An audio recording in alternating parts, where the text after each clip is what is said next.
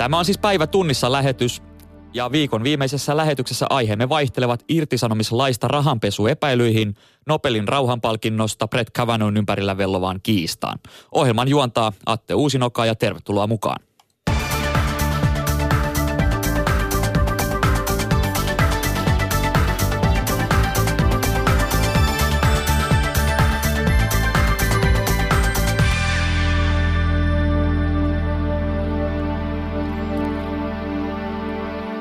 Eilen kuultiin, että auto- ja kuljetusalan työntekijäliitto AKT aloittaa maanantaina ylityö- ja vuoronvaihtokiellon. Tänään noin 500 SAK liittopäättäjää kokoontui Helsingissä linjaamaan irtisanomislakia koskevia mahdollisia jatkotoimia. SAK-liittopäättäjien kokoontumista analysoi tänä aamuna politiikan erikoistoimittaja Ari Hakahuhta. Paasitorniin kasataan nyt joukkovoimaa, mutta en usko, että sieltä tulee mitään uusia päätöksiä tänään, sen verran sitä ohjelmaa ehdin katselemaan. Tämä on ehkä pikemminkin sellainen hengennostatuskokous ja varmasti niin kuin liittojohtajat tulevat sanomaan, että koska hallitus ei ole perääntynyt, niin tarvitaan uusia toimia. Mutta mitä ne toimet ovat, ne jäävät sitten yksittäisten ammattiliittojen hallitusten päätettäväksi. Mutta nyt nostatetaan oman porukan henkeä, näytetään, että meillä on joukkovoimaa ja 500 henkeä Paasitornissa kokoustamassa näitä liittopäättäjiä, niin onhan se niin kuin sellainen osoitus, että haloo, täällä me ollaan, niin me ollaan edelleen sitä mieltä, että tämä irtisanomissuojan heikentäminen henkilöperusteissa kysymyksissä pienissä yrityksissä ei sovi meille. Mutta ei, ei varmasti selkeitä uusia päätöksiä, mutta linjauksia ja varmasti tulee siitä puhetta, että koska hallitus ei perääntynyt, niin meidän täytyy tehdä uusia toimia. No EK ehti tänä aamuna jo tiedotteessaan paheksumaan poliittisia lakkoja ja tämä on merkittävää sen takia, että tähän asti EK on pysytellyt tässä kiistassa aika lailla sivussa. Miksi se älähti nyt? No EK, nämä lakothan eivät ole suunnattu nyt työehtosopimusta kohtaan, vaan hallitusta kohtaan poliittisia lakkoja, mutta totta kai eh, jokainen lakkopäivä on Elinkeinoelämän keskusliiton jäsenyrityksille ja kaikille muillekin yrityksille jonkinnäköinen menetys. Ovatko ne menetykset sitten sitä luokkaa, mitä on laskettu, se on toinen juttu. Ää, nyt EK halusi ilmoittaa, että heidän mielestään poliittisia lakkoja pitäisi rajoittaa, jotta tällaisia ei tule. Eihän tämä nyt ensimmäinen kerta ole, kun näitä on, ja onhan tätä poliittista lakkojen rajoittamiskeskustelua ollut aikaisemmin, että ei tämä nyt sille mikään yllätys ole, mutta nyt tilanne on ää, sellaisen kipupisteen ylittänyt myös työnantajien suunnalta, näiden suurten yritysten työnantajan suunnalta, että he haluavat ilmoittaa, että nyt pitää jotain tehdä. Tämä oli signaali myös työntekijäpuolelle ja myös hallituksen puolelta, että koittakaa nyt jotenkin sopia tätä asiaa. Ja Jyri Häkämies tuossa uutishaastattelussa halusi rajoittaa näitä poliittisia lakkoja, mutta hän on myös sitä mieltä, että se ratkaisua pitäisi etsiä tältä hallituksen tiistaisen ehdotuksen pohjalta, että rajataan sinne alle 10 hengen yrityksiin tämä irtisanomissuojan heikennys. No nyt saat ennustaa, miten tämä kiista mahdollisesti voisi ratketa? No työntekijäliitot, kun he kokoontuvat sinne Paasitoriin, niin he odottavat tällä hetkellä tällaisen lainsäädännön arviointineuvoston näkemystä tästä hallituksen lakiesityksestä, suunnitteilla olevasta lakiesityksestä. Sitä on vähän arveltu, että koska se tulisi, mutta työntekijäpuolella odotetaan sitä. Ja tuota, sen jälkeen he miettivät omia ratkaisujaan, tai jos sitä ei nyt lähiaikoina tule, niin sitten työntekijäliitot miettivät, mitä he tekevät.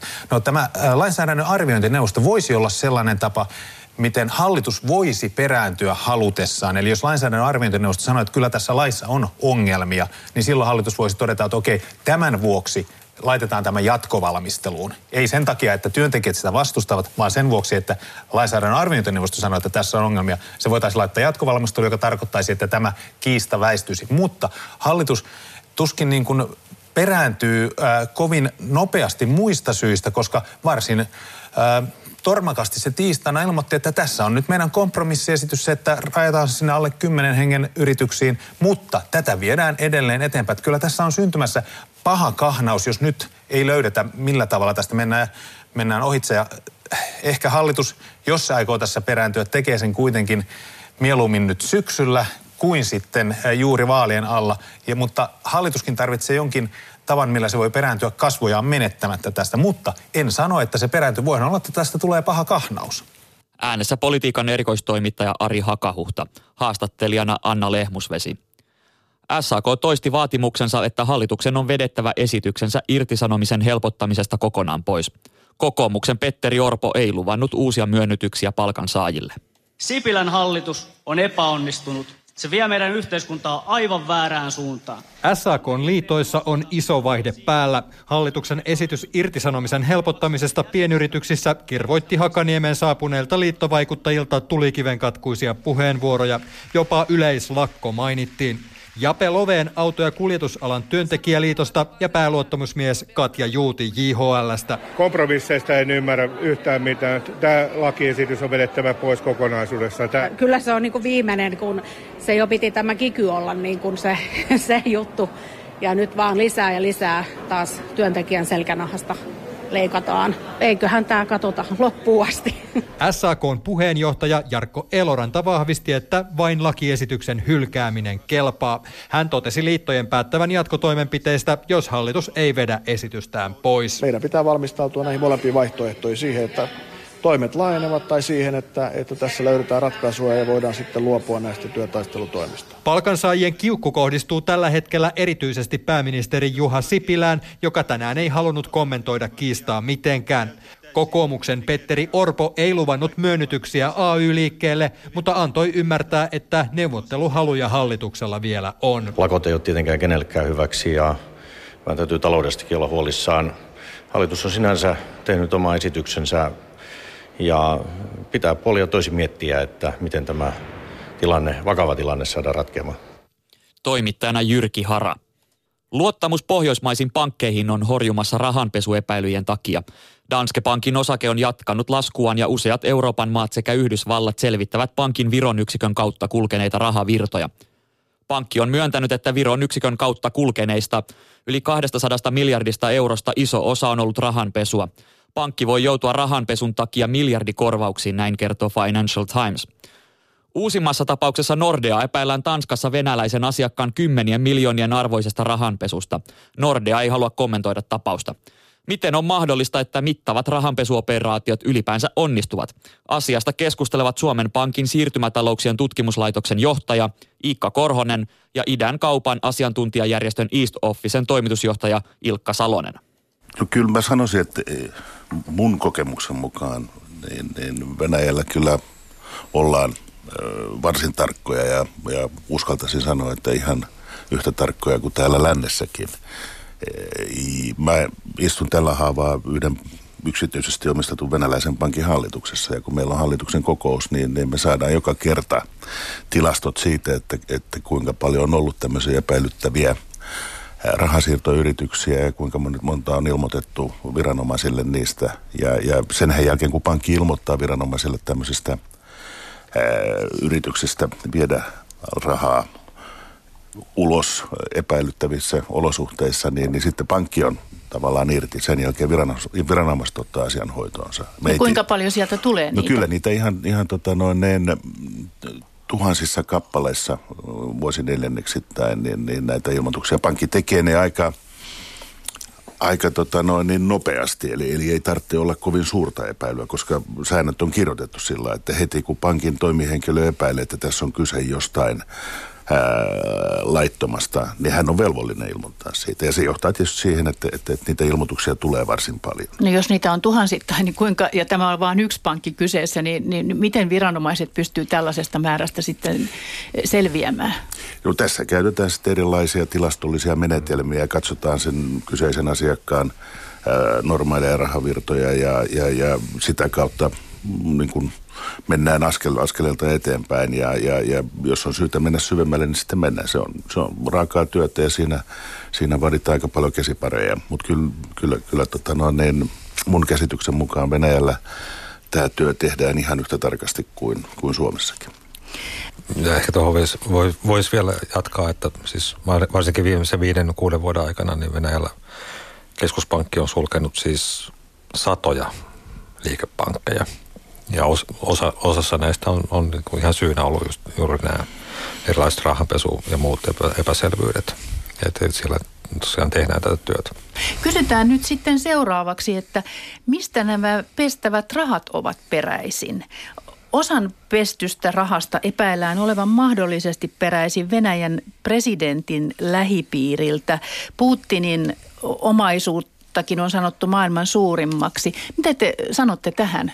Tähän ensinnäkin halusin sanoa, että kyllä Pohjoismaissakin pankit on äärettömän tarkkoja tässä suhteessa, että tota, nyky, nykyisin, että, että kyllä, kyllä mä uskaltaisin sanoa, että, että, että tässä asiat on kohtuullisen hyvässä hoidossa. Se on tietysti sitten jää nähtäväksi, että mitä, mitä tässä Nordean tapauksessa sitten todella on tapahtunut, mutta näiden rahojen lähteen niin, niin sen tietää se pankki, joka ne rahat on pistänyt liikenteeseen ja sitä on vaikea vaikea niin kuin ulkopuolisen mennä sanomaan. Tietysti on hirveän mukava spekuloida sillä ja Putin on mukava sukunimellä lausua tässä yhteydessä, mutta eihän meillä ole mitään, mitään varmaa tietoa, että et, et, et mistä nämä Danske Bankin rahat on lähtöisin. Siellä voi olla monenlaisia No minkälaisia syitä. esimerkiksi? No, nyt spekuloidaan esim... nyt vähän. No speku- y- yksi, yksi mahdollinen ähm, syy, miksi, miksi niitä rahoja on siirretty ulkopuolelle, on, on se, että on haluttu välttää venäläinen verotus. Ja, ja, ja tota no, niin, kun on rahat saatu, saatu turvaan johonkin tämmöisen niin sanottuun offshore-paikkaan, niin, niin sen jälkeen sitten Venäjän verottajan karvanen käsi ei niihin enää ulotu. Se on, se on yksi syy. Sitten on tietysti toinen, joka on vähän vielä, voisi sanoa, tylsempi on se, että jos se on ihan rikollisin keinoin hankittua rahaa. Mutta mut, tota no, niin niistä mä sanoisin, että, että rohkenen epäillä, että yksikään vakavasti otettava venäläinen pankki ei semmoisen rahan kanssa myöskään halua olla tekemisissä. Että et kyllä se sitten niiden pankkien maine on jo aika huono, jotka semmoista rahaa siirtelee. Et se, siellä on, on erilaisia syitä. Ja, ja sitten on tietysti vielä niitä, jotka ei luota siihen, että Venäjällä ö, asiat pysyy tällä tolalla, missä ne on, vaan että, että sitten saattaa, saattaa valtio tulla ja konfiskoida rahat ja ne haluaa haluu siirtää rahat turvaan länteen. Ja tämä on sitten ainoa mahdollisuus kuitenkin pankin kautta siirtää ne. Kätein on vähän niin. Sitä, sitäkin. No sitäkin kyllä tietysti, kyllähän ihmiset pitää käteistäkin säästämismuotona, mutta kyllä tämä meidän moderni talous pyörii pankkijärjestelmän ympärillä, että jos on, jos on omaisuutta, niin kyllä se sitten jossain kohtaa se on pankkijärjestelmän kautta kiertyy. Niin ja sitten jos tulee matkalaukullisen kanssa käteistä rahaa, esimerkiksi Nordean tai, tai osuuspankin konttorin täällä Suomessa, niin kyllä sanoisin, että on varmaan vaikeaa saada sitä rahaa laitettua tilille. No niin, luulis. Joo, no mä oon aivan no, varma kyllä siitä. se on aivan varma, että näin on. Onko rahanpesu yleistynyt pakotteiden myötä? Siis miten pakotteet on vaikuttanut tähän? Et, et pelätäänkö, että yhteiskunta on niin epävakaa jatkossa, että, että sitten halutaan siirtää omaisuutta? Mä tämä menee taas nyt sinne spekulaation puolelle, mutta, mutta mä voisin kuvitella, että sekin on mahdollista, että pakotteet on johtanut enemmänkin siihen, että rahaa on virannut Venäjälle päin. Koska näiden pakotteiden myötä monien venäläisten toimijoiden mahdollisuus pitää rahojaan länsimaissa on tullut vaikeammaksi. Ja, ja, ja, ja sen takia he ovat siirtäneet yritystensä osoitteet näistä offshore-paikoista Venäjälle. Keskustelijana Suomen Pankin siirtymätalouksien tutkimuslaitoksen johtaja Iikka Korhonen ja idän kaupan asiantuntijajärjestön East Officen toimitusjohtaja Ilkka Salonen. Toimittajana Maria Alakokko.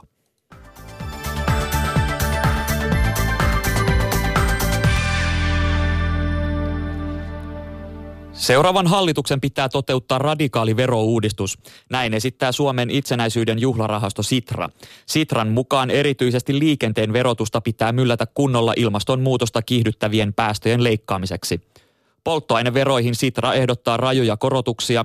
Vastineeksi esimerkiksi autovero poistettaisiin vähäpäästöisiltä autoilta kokonaan.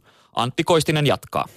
Verokarhu kerää autoilijoilta vuosittain miljardiverot valtion menojen kattamiseen. Verojen pitäisi myös laskea päästöjä, mutta tilastokeskuksen mukaan juuri mitään ei ole tapahtunut liki 30 vuoteen. Ilmasto- ja energiapolitiikkaan erikoistunut kansantaloustieteilijä Saara Tamminen Sitrasta. Meillä on tällä hetkellä suoraan sanottuna ilmastokriisi ja meidän ilmasto ei voi tosiaan nyt odottaa sitä, että me jatketaan samalla mallilla kuin mitä tähän asti on menty, niin vielä hirveän pitkään meidän pitää saada nyt meidän päästöt väheneen hyvinkin nopeasti. Suomalaisten autot vanhenevat käsiin ja niillä ajetaan yhä enemmän. Sitran mukaan autoveron lasku ei ole uudistanut autokantaa tarpeeksi ja polttoaineveron korotukset ovat olleet liian pieniä. Bensa tuntuu kyllä aina kallistuvan pumpulla, mutta kun palkkojen nousu huomioidaan, menovesi on jopa hieman halventunut vuosikymmenen takaisesta. Meidän pitäisi nostaa sekä meidän polttoaineverotusta ja sitten miettiä sinne ajoneuvo- ja autoverotukseen vielä, vielä radikaalimpia muutoksia niin, että ne ohjaisi enemmän ihmisiä siihen, että ihmiset ostaisi vähäpäästöisempiä autoja, eli muun muassa kaasuautoja ja sähköautoja. Samaan aikaan pitäisi sitten lähteä laskeen työn verotusta ja yhteisöverotusta ja miettiä esimerkiksi tällaisia könttäsummapalautuksia kaikista pienituloisimmille kotitalouksille. Suomi aikoo puolittaa liikenteen päästöt 2030 mennessä. Seuraavan hallituksen on pakko tehdä isoja päätöksiä. Valtiovarainministeri kokoomuksen Petteri Orpo ei ota kantaa polttoaineveroihin, mutta poistaisi autoveron pitkällä tähtäimellä kokonaan. Poistaisin pidemmällä aikavälillä viimeistään ensi vuosikymmenen aikana auton hankinnan verottamisen kokonaan ja siirtäisin sen verorasituksen päästöihin. Eli silloin kannattaa hankkia sähköautoja tai pienipäästöisiä autoja ja silloin me saadaan iso ilmastovaikutus aikaan. Liikenne tuottaa noin viidesosan Suomen päästöistä. Toimittajana Antti Koistinen.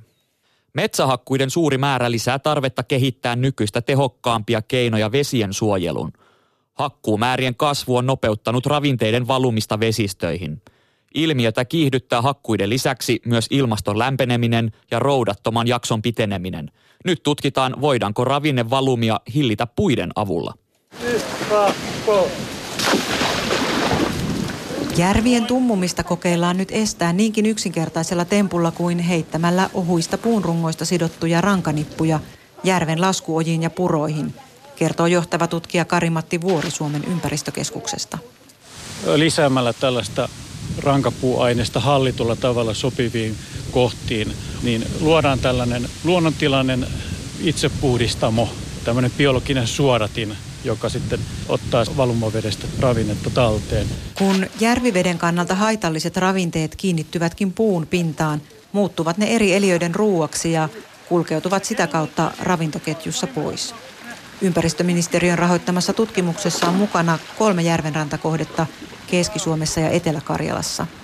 Savitaipaleella rankoja on sitomassa läheisen lukion opiskelijoita, yhtenä heistä Suvi Kimmo. Tiedätkö itse, mikä tämän tämmöisen rankanipun merkitys tuolla purossa on? Jotain se oli, että siihen ne ravinteet kertyy ja sitten sen avulla ne syönteistä pystyy syömään siitä niitä ravinteita.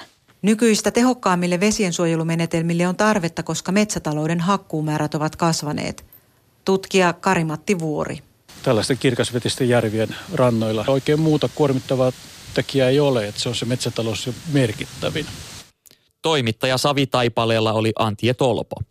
Ylen teettämän kyselyn perusteella valtaosa suomalaisista suhtautuu aborttiin vapaamielisesti. Naisten kannat ovat hieman miehiä sallivampia. Kyselyyn vastanneista muutama prosentti ei hyväksy aborttia silloinkaan, kun raskaus on saanut alkunsa raiskauksesta tai uhkaa äidin terveyttä. Toimittaja Elisa Kallunki jatkaa. Aborttia vastustavat kannanotot nousivat viime kuussa suomalaisen politiikan polttavaksi kysymykseksi. Timo Soinin abortin kieltämistä tukevat kommentit johtivat eduskunnan äänestykseen ulkoministerin luottamuksesta. Ylen taloustutkimuksella teettämän kyselyn perusteella abortin tiukkoja vastustajia on Suomessa hyvin vähän. Runsaat 70 prosenttia kyselyyn vastanneista hyväksyy abortin varauksetta – Neljännes sallisi sen tietyin ehdoin, silloin kun raskaus on saanut alkunsa raiskauksesta tai äidin terveys on vaarassa. Kolme prosenttia ei hyväksy aborttia lainkaan. Talous- ja sosiaalihistorian tutkija Miina Keskipätä ja Helsingin yliopistosta. Se on mielestäni aika selvä tulos siitä, että valtaosa suomalaisista on niin kuin vähintäänkin tämän meidän nykylainsäädännön takaaman aborttioikeuden kannalla. Abortin tietyissä tilanteissa hyväksyvien joukko voi tutkijan arvion mukaan olla moninainen miten ihmiset on ymmärtäneet sen, sen kysymyksen, että miten he ymmärtävät sen, että vaikka raskaus uhkaa äidin terveyttä, että tarkoitetaanko sillä sitä, että ylipäänsä niin kuin äidin hyvinvoinnin säilyttämiseksi abortti voisi olla, voisi olla heidän mielestään hyväksytty. Liberaaleimmin aborttiin suhtautuvat Ylen kyselyn perusteella 25-34-vuotiaat. Heistä noin 80 sallisi abortin ilman ehtoja – Naisten aborttikannat ovat hieman miehiä sallivampia. Naisissa on enemmän niitä, jotka hyväksyvät raskauden keskeytyksen varauksetta. Viime vuosina varsinkin nuorten abortit ovat Suomessa vähentyneet. Abortteja tehtiin viime vuonna runsaat 9000. Ylen taloustutkimuksella teettämään kyselyyn vastasi tämän viikon alussa noin 1100 suomalaista. Kyselyn virhemarginaali on 2,5 prosenttiyksikköä molempiin suuntiin. Toimittajana Elisa Kallunki.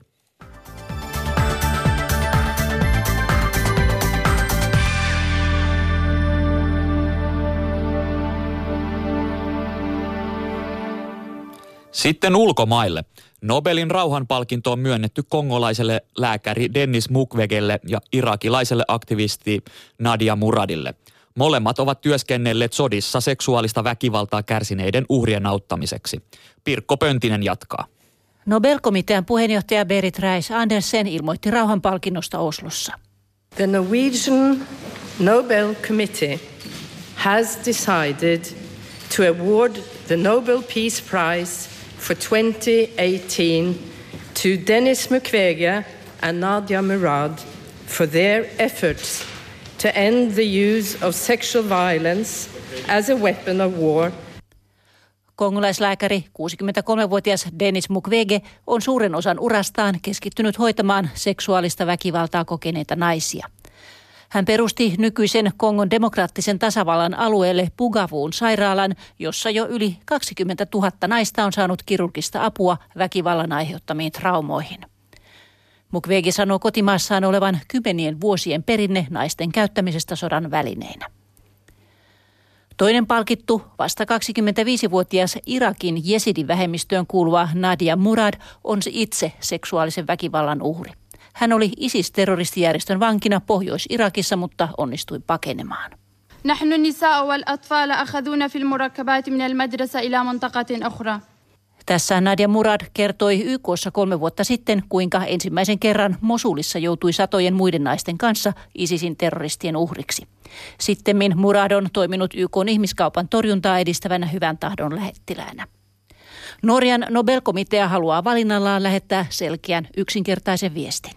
want to send out a message of awareness that women who constitute half of the population in most communities. Komitean puheenjohtaja Berit Reis Andersen sanoo viestin olevan, että naiset ovat sodankäynnin välineitä ja heidän hyväksikäyttäjänsä on saatava vastuuseen ja tuomituiksi. Jotta tämä onnistuisi, myös valtioiden ja yhteisöjen on otettava vastuu asiassa. Molemmat palkinnon saajat ovat noudattaneet Nobelin palkinnon henkeä. He laittoivat peliin oman turvallisuutensa vastustaakseen ja paljastaakseen sotarikoksia kansainvälisen oikeuden mukaisesti. Toimittajana Pirkko Pöntinen. Yhdysvalloissa kiista korkeimman oikeuden tuomarin Brett Kavanaughn valinnasta kärjistyy. Liittovaltion poliisin FBIn tutkinta epäilystä seksuaalisesta ahdistelusta on valmistunut, mutta republikaanit ja demokraatit lukevat sitä eri tavalla – Samaan aikaan mielenosoitukset ovat voimistuneet. Näin kertoo Washingtonista Mika Hentunen.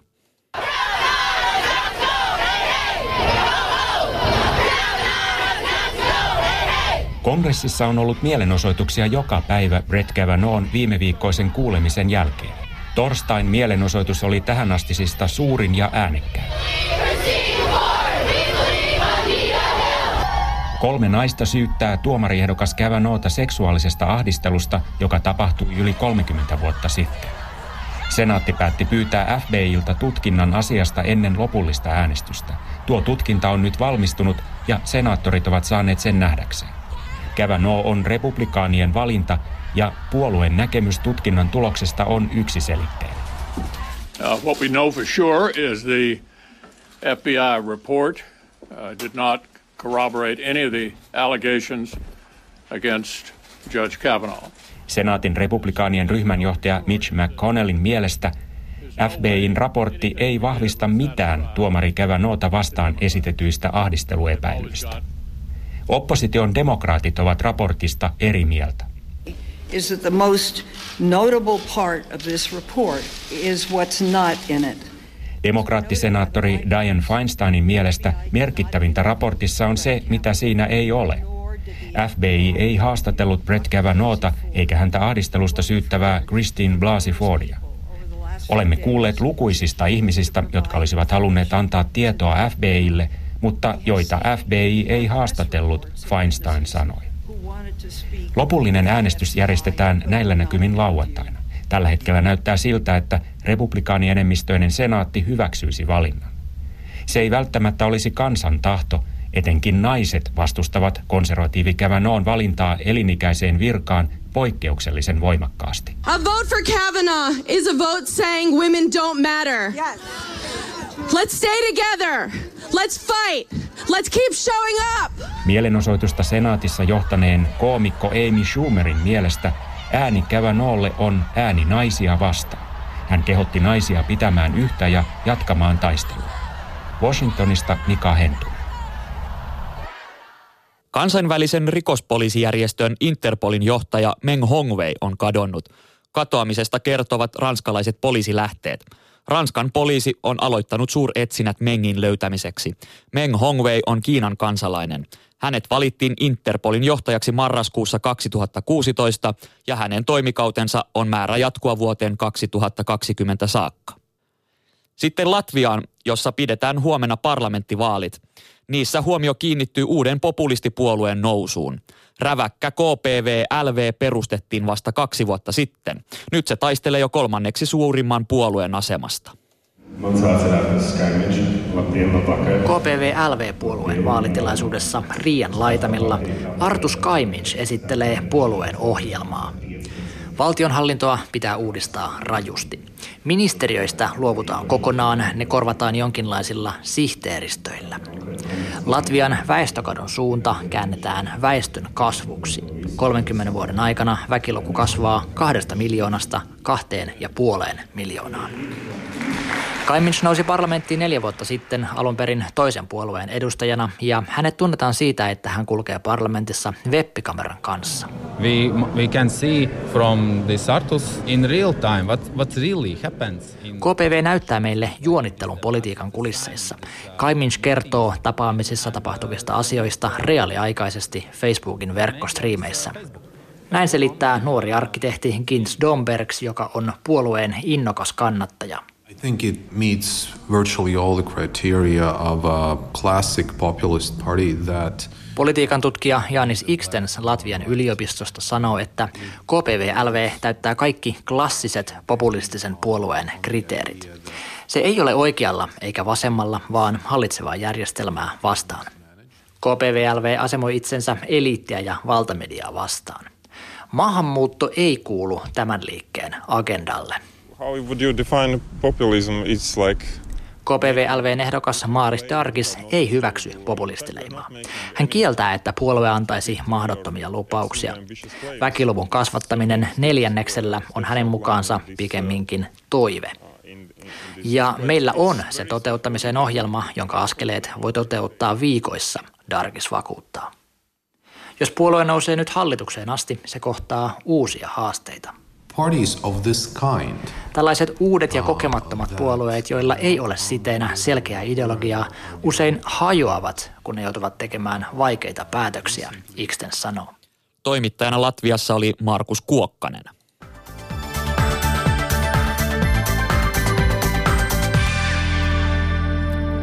Lopuksi takaisin kotimaahan. Nimittäin vuoden pimeimmät ajat ovat edessä ja sen takia tänään alkoi Trafin, Autokoululiiton ja Metsästäjäliiton kampanja hirvikolareiden vähentämiseksi. Miten paljon hirvikolareita Suomessa sattuu vuosittain? Asia kommentoi Trafin johtava asiantuntija Jussi Pohjonen. Viime vuonna Suomessa sattui ihan puhtaasti hirvihirvikolareita vähän yli 1800 kappaletta, mutta tietysti jos siihen lasketaan vielä noin peurakolarit mukaan, niin silloin kokonaismäärä taitaa mennä jo tuonne yli 5000. Onko tässä jonkunlaista muutosta tapahtunut lähivuosien aikana?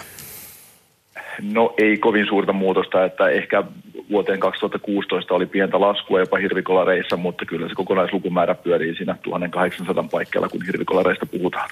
No mihin vuoden ja vuorokauden aikaa yleensä nämä hirvikolarit ajoittuvat? Kyllähän hirvikolarin suurin riski on näin syksykuukausina, eli syyskuusta joulukuuhun. Ja sitten tietysti jos ihan vuorokauden aikaa ajatellaan, niin aamu- ja iltahämärä on niitä kaikista riskialttiimpia aikoja. Silloin saa olla tarkkana erityisesti. Mikä on sellainen paras tapa ennaltaehkäistä hirvikolarin joutumista? No eihän siinä kuljettajalla oikein muuta vaihtoehtoa ole varmasti kuin ottaa nämä hirvivaroitusmerkit todesta. Eli hirvivaaramerkithän laitetaan alueelle, jossa hirviä liikkuu paljon tai poikkeuksellisen paljon onnettomuuksia on sattunut. Eli kun vähän pudottaa sitä ajonopeutta, niin saa itselleen aikaa enemmän tehdä havaintoja ja sitten tietysti myöskin mahdollisuuksien mukaan hirven eteen tullessa ehtii reagoimaan siihen paremmin. Eli vauhtia pois, se on oikeastaan se ainoa sääntö, koska hirviin me emme pysty kauheasti vaikuttamaan, niin voimme vaikuttaa vain omaan käyttäytymiseen. No jos siinä sitten tulee semmoinen, että yhtäkkiä ikään kuin puskista hirvi on siinä tiellä, niin, niin onko siinä jotakin vinkkejä, että miten sitä kannattaa yrittää väistää ja reagoida tilanteeseen? No se on tietenkin ihan ehdoton sääntö, että väistää kannattaa yrittää totta kai. Ja kyllähän tämmöinen ohje on, että sieltä hirven perän puolelta niin kuin väistettäisiin, koska hirvi yleensä kun se tielle ryntää, niin se jatkaa matkaa suoraan eteenpäin. Mutta tietenkin itsekin kun tilanteessa on ollut, niin kyllä se tilanne niin äkkiä tulee eteen, että semmoinen niin järkevä päätös ja järkevä ajattelu, että nyppäs minä väistän tästä tuolta hirven takapuolelta ja niin edelleen, niin kyllä se yleensä jää tekemättä. Eli kyllä se lähinnä tämmöistä vähän vaistonvaraista toimintaa siinä on. Eli, eli kyllä se ennakointi lienee se kaikista paras kuitenkin näissä hirvionnettomuuksien estämisessä. Jos sitten käy niin epäonnisesti, että kolari sattuu, niin miten sitä näkee, että jollakin on tällainen tapahtunut just äsken, niin mitä siinä kolaripaikalla pitää toimia? No kolaripaikalla tietysti on tärkeää huolehtia itsestä ja loukkaantuneista ja varoittaa muuta liikennettä, ettei, ettei lisäonnettomuuksia pääse syntymään, mutta sitten tietenkin ilmoittaa ilman muuta viranomaisille, eli ihan yleiseen hätänumeroon 112 ilmoitus siitä, että tämmöinen on tapahtunut, ja sitten tietysti tilanteen mukaan ryhtyä toimenpiteisiin, jos hirvi on jäänyt paikalle, niin ei kannata ihan ehkä nyt siihen hirven ääreen mennä ja tutkimaan, että miten on käynyt, vaan antaa sen hirven olla rauhassa ja jättää nämä jatkotoimenpiteet sitten ammattilaisille ja viranomaisille. Ja, ja, ja ennen kaikkea se, että pysyy rauhallisena, kertoo viranomaisille, missä on, on niin kuin tapahtunut tämmöinen onnettomuus ja sitten toimia vain ohjeiden mukaan. Trafin johtava asiantuntija Jussi Pohjonen, Antti Salström toimittajana. Tässä oli tämänkertainen päivä tunnissa lähetys. Minä olen Atte Uusinoka ja toivotan teille oikein mukavaa alkavaa viikon loppua.